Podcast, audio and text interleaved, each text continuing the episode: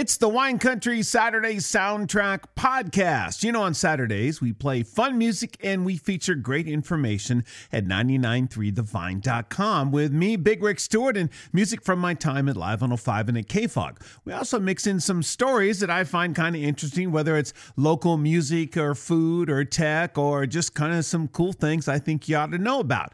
It's always lots of fun. Fun music and great information happens every Saturday at 993thevine.com. And the Wine Country Saturday Soundtrack podcast features great information like this. It's the Wine Country Saturday Soundtrack, fun music and great information with me, Big Rick Stewart. I love talking about wine. Actually, not really that much. I love drinking wine. That's actually what I love to do. But I love talking about deals when it comes to Napa Valley wines because it seems like there's not very many deals here in the Napa Valley, but you would be wrong if that was your thinking because the very fine folks over at Wine Spectator came out with their top 10 wine values of 2022 including my buddy Tim Fish, who uh, came up with this list. All right, winespectator.com is where you can find uh, more of this information. And on the list, yeah, there's some Napa and Sonoma wines. So there you go.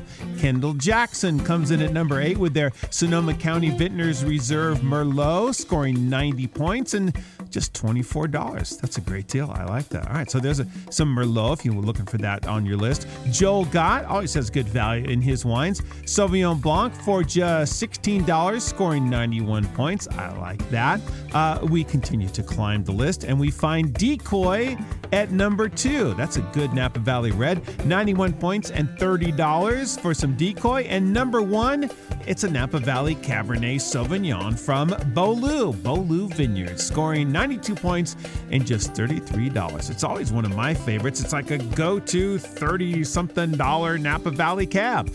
It's really good. It's always delicious, as are their high end wines, although they're super high end wines I've actually, I don't think I've ever had because I'm always grabbing this one. So, congratulations to Beaulieu and everybody that works there and everybody involved in their winemaking. And they are one of the best values according to our friends at Wine Spectator. I'm Big Rick Stewart. It's the Wine Country Saturday soundtrack, fun music and great information every Saturday right here at 993thevine.com.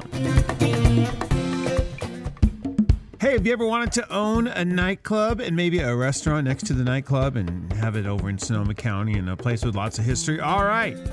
Break out the checkbook because the owners of McNear's Saloon and Dining House and Mystic Theater, maybe you've seen some live shows there, a little neighborhood downtown Petaluma hangout, are putting the place up for sale. It's listed for $1.3 million for the restaurant and bar and live music venue. It's all side by side right there in downtown Petaluma. I've seen many shows there. It's a really cool place, and yeah, it has a lot of history. Now, it's not for any bad news, it's actually because the owners just kind of want to retire. Uh, they say hopefully we will find someone to just step in our shoes and keep running it pretty much as we always have for 36 years, said co owner Jeff Harriman. That is our desire. Uh, so it includes a little cafe that they say is kind of like Cheers, like everybody hangs out and lots of regulars. And the live music venue has had people like Van Morrison, Snoop Dogg, Carlos Santana train in more. Greg there and many other acts. It's always fun to go over there and check out some cool shows. And maybe this could be your chance to hang out and have a nightclub over in Petaluma. Harriman credits his business partner Ken O'Donnell and the O'Donnell family with the success of the business. And O'Donnell said that he's excited to pass on the legacy to someone new as he looks forward to finally getting some well deserved leisure time, including more fishing and traveling in his retirement. That sounds like a great retirement. All right, well, we just hope it stays open. McNear's Mystic Theater in Petaluma up for sale. I'm Big Rick Stewart. It's the Wine Country Saturday soundtrack. Fun music and great information right here at 993thevine.com. Hey, are you sharing your Netflix password? Oh, cool. I mean, are you maybe using someone's Netflix password? Oh, that's cool. That's a good way to save a lot of money. And but guess what? Net- Netflix is on to this. Of course, you probably figured that. Headline Netflix will put a stop to password sharing by the end of March. Oh, man. It's the Wine Country Saturday soundtrack, fun music and great information. I'm Big Rick Stewart. I don't know how great this is. I mean, it's useful and probably something you should know about. Netflix plans to bar users from sharing passwords for free by the end of March this year, according to a recent company announcement in a letter to shareholders. Now, they've kind of hinted at this, but they haven't given a specific date. But, well, now they have actually. Uh, they say that today's widespread account sharing, they say 100 million households, undermines our long term ability to invest and improve Netflix as well as build our business. This is a letter to shareholders. It's kind of like, you know, shareholders speak. They go on to say that while our terms of use limit use of Netflix to a household, we recognize this is a change for members who share their account more broadly. yes, it is.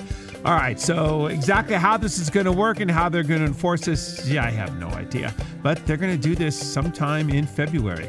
They say that the new policy would likely lead to near term engagement being negatively impacted as some users stop consuming content on the platform.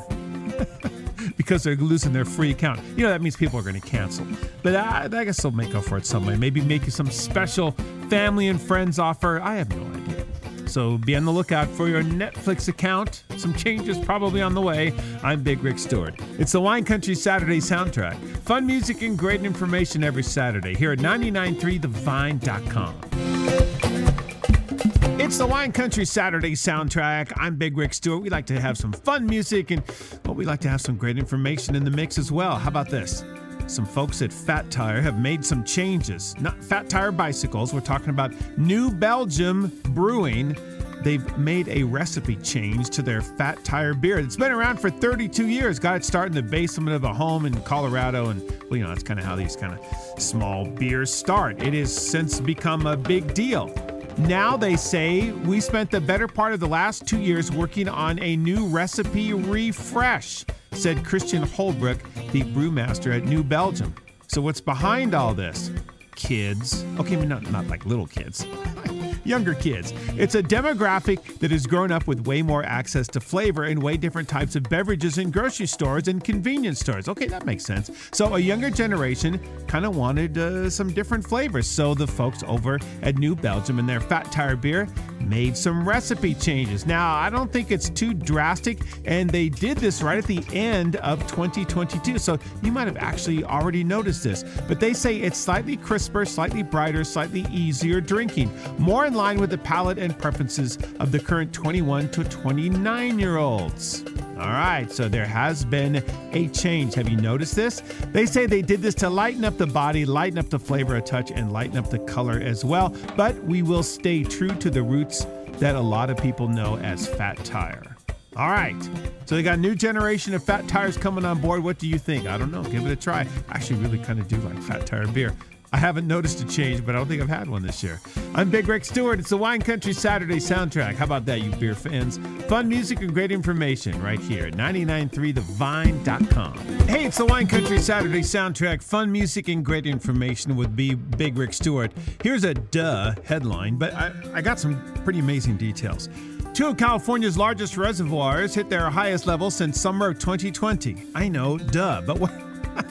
Wait till you hear the numbers. It's pretty amazing. Now, this is from Chief Meteorologist Mike Finan and reported by KCRA TV. Now, they're talking about Shasta and Oroville, but you know, Berryessa and uh, all the other places we know and love, Clear Lake and more, also similar results. Lake Shasta and Oroville have both added more than 1 million acre feet of water in the past month and the levels continue to rise. As of about a week ago, Lake Shasta is at 55% of its total capacity, and Lake Oroville is at 62% of capacity. Last summer, Shasta peaked at 40%, so it's come up quite a bit, and there's not even any snow melt yet or anything. With the snowpack above the reservoirs running near 200% of average for the first time this year, it's likely both reservoirs will rise to near capacity by May. Well, that's what the meteorologists say. I know my fishing friends at Clear Lake are happy because all the Clear Lake launch ramps have been closed for months, but now with the recent rains, I think they're all open again. So they're doing tournaments and all that good stuff as well. So get out there and enjoy some of the best of Northern California. Make some camping reservations, make some plans to take time off work, whatever. Get out where you can and get there when you can. I'm Big Rick Stewart. Enjoy the rain and the snow melt coming soon. It's the Wine Country Saturday soundtrack. Fun music and great information here at 993thevine.com.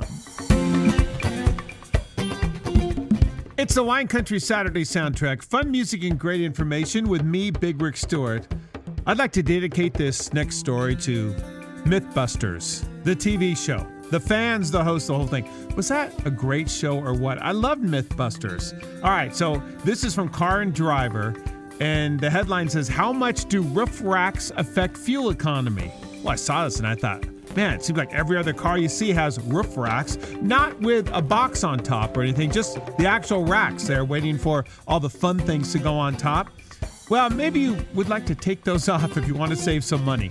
Car and Driver says in our 75 mile per hour highway fuel economy test, they found the fuel economy of a long term test Kia Carnival, which is kind of like one of those little SUV things. It improved by three miles per gallon without the roof racks. That would be 12% when they took off the factory crossbars. Having those bars hanging out in the airstream increases aerodynamic drag, they say, and that increasingly hurts fuel economy the faster the vehicle is traveling. So if you're doing a lot of highway traveling, maybe take those crossbars off.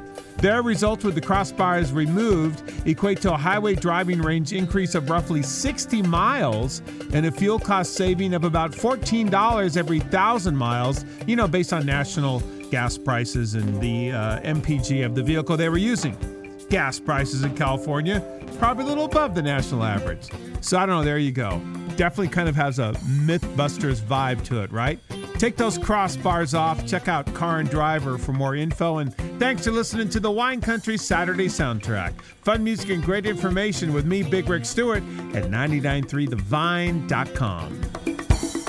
Well, those are some stories that I have featured on the Wine Country Saturday soundtrack. Tune in at 8 a.m. every Saturday at 993thevine.com. I'm Big Rick Stewart here. Music from my days at Live 105 and KFOG, some current songs, lots of surprises, and more. It's always lots of fun. We have a 10 at 10, a Beatles brunch at noon. It happens all day. The Wine Country Saturday soundtrack and the Wine Country Saturday soundtrack podcast. Tell your friends, and thanks for listening to this podcast, and thanks for checking out 993 thevine.com.